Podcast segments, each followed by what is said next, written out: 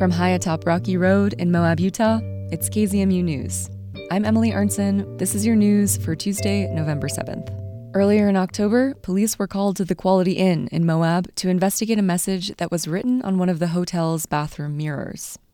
The message said, Help me, followed by a license plate number and the word Ryder, like the truck company.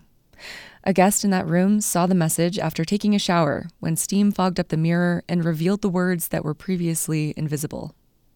The guest reported the message to hotel staff, who called the police.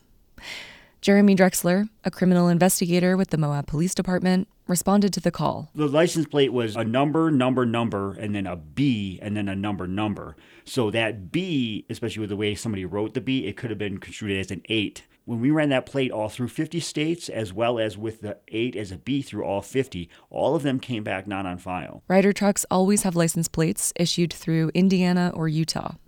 When Drexler contacted Ryder about the case, they said that if the truck existed, it would most likely have Indiana plates. When you look at the sequence through Indiana, we're actually missing a number on either the ends of the plate. So the plate was too short. It didn't exist. Usually, when guests check into the Quality Inn, they fill out a form that asks for their license plate number. But I was missing the most latest one, which was probably the most important one. This is Zachary Johnson, manager of the Quality Inn.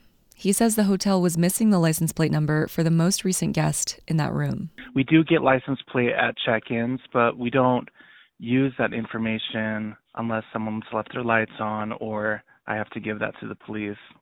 Yeah. We don't um, walk around the parking lot and tow vehicles that aren't supposed to be here. It definitely made me notice that I don't know that every trailer and U-Haul that parks in our parking lot is actually guests of our hotel. Johnson says he goes through basic training with the desk clerks.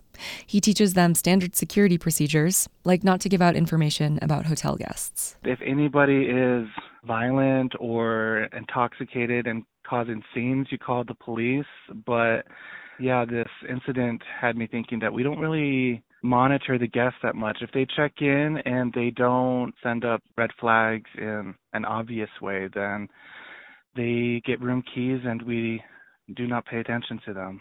The case is currently at a standstill unless Drexler gets new information. The person that found it, the, the room had not been rented, from my understanding, at least from management, the two nights previous as well. So then we were already going back another third night. Um, and then and then the renter on that third night, um, I, I got to talk to her, um, and she was a, a lone female that stayed there and then just, just traveled on to Colorado. So we went back as far as we could, but the story didn't match. We had housekeeping telling us that they would clean the mirrors every day mm. or every every checkout. Um, and the one house cleaner said, "Yes, I clean the mirrors every time." So it doesn't make sense of why that mirror would have that left behind. There was a little weirdness that was going on there. I don't know if it was maybe he was mistaken that maybe somebody else had cleaned that room, but he was pretty adamant that obviously he cleans the mirrors and stuff like that. Yeah. So, okay. So, but why couldn't you go back further than just the three nights? Yeah, you, you could, but then you try to coincide with those nights mm-hmm. on where the truck might have been. And I had also gotten a hold of Ryder, and Ryder had not had a truck enter that location within the last 72 hours at least. So Ryder trucks are all GPSed through their company in case they're stolen. So in, even though I didn't have a plate and I didn't have a truck number, I tried to let Ryder know that I was interested in this address. Mm. So Ryder was pretty confident that there was no Ryder truck that had entered that parking lot at least within 72 hours prior. Okay. And within the 72 hours prior, we had one other person staying at the hotel, but she had not reported seeing that on the mirror.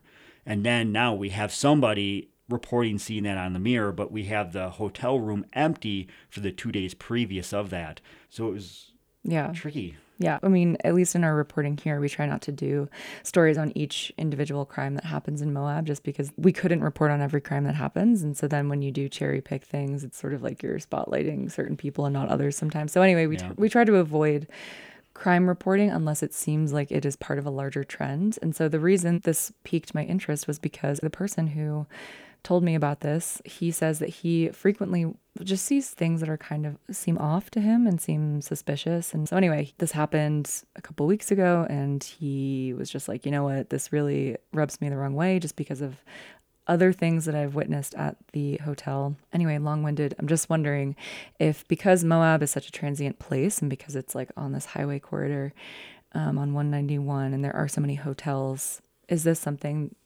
that happens often here? You know, that's a great question. I think this is something that could happen often anywhere you have a city along a major highway or corridor. I guess I keep talking to people and they keep being like, this is a huge problem. And then I'm like, whoa, can you show me some evidence? And they're like, we don't have it. So I guess like yeah. that's the discrepancy that I'm trying to I'm trying to bridge that gap. Do people just think that this is happening or is this actually happening? And if it's actually happening, can someone prove it? Yeah. Yeah, and I I'll I'll say yes, it is happening. Now, how prevalent is it here in Moab? You know, I I don't know. Um, so this is um, kind of an anomaly, at least. Yeah, yeah. So here. this one here, this one here was was certainly an anomaly.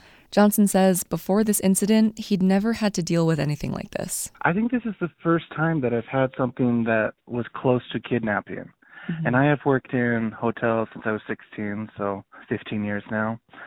And I mean, I've seen a lot of things. I've had to call the police quite often. I want to say it's like once a month, but it's usually someone belligerent. Abby Taylor is the director of Seekhaven, a nonprofit in Moab that helps people suffering from domestic violence and sexual assaults. There is a strong belief that trafficking is occurring regularly on Highway 191 as well as Highway I 70. So, with our location, it's believed to be occurring far more often than is caught or reported. Being on this 191 corridor and also the I 70 corridor, like, mm-hmm. how often do you deal with people who are mo- being moved? Probably at least like four times a year. We okay. we see that and it's overt and it's like obvious. And an example that we see often would be somebody is traveling with their partner, they come to this community, and then because they're referring to this person as their partner, sometimes it's it's hard to to catch what's actually going on. Last week, ABC posed the same question to the director of human trafficking support with the Asian Association of Utah. How dangerous is human trafficking here in our state? Yeah, it, it's really, really um, happening a lot here. So we have both cases of sex trafficking and labor trafficking here in the uh, here in the state. Um, last year alone, we served about 580 survivors of trafficking, most human trafficking cases in the United States happen in Texas, Florida, and California. The Bureau of Justice Statistics says in 2021, about 1,600 people were prosecuted for human trafficking across the country. Sex trafficking, again, it's far more often than I think sometimes we even notice because, again, that definition is more broad than what we, we think of. You know, we're thinking of multi level organized crime, but it's not not what is that? Situations that we've seen they're far more common in like homeless populations. Another interesting semantic is like survival sex. They're trying to they're surviving right? And they're and they're doing what they can to get the resources they need to stay alive. Survival sex is very common in this community. You can find the sources cited in this story in today's show notes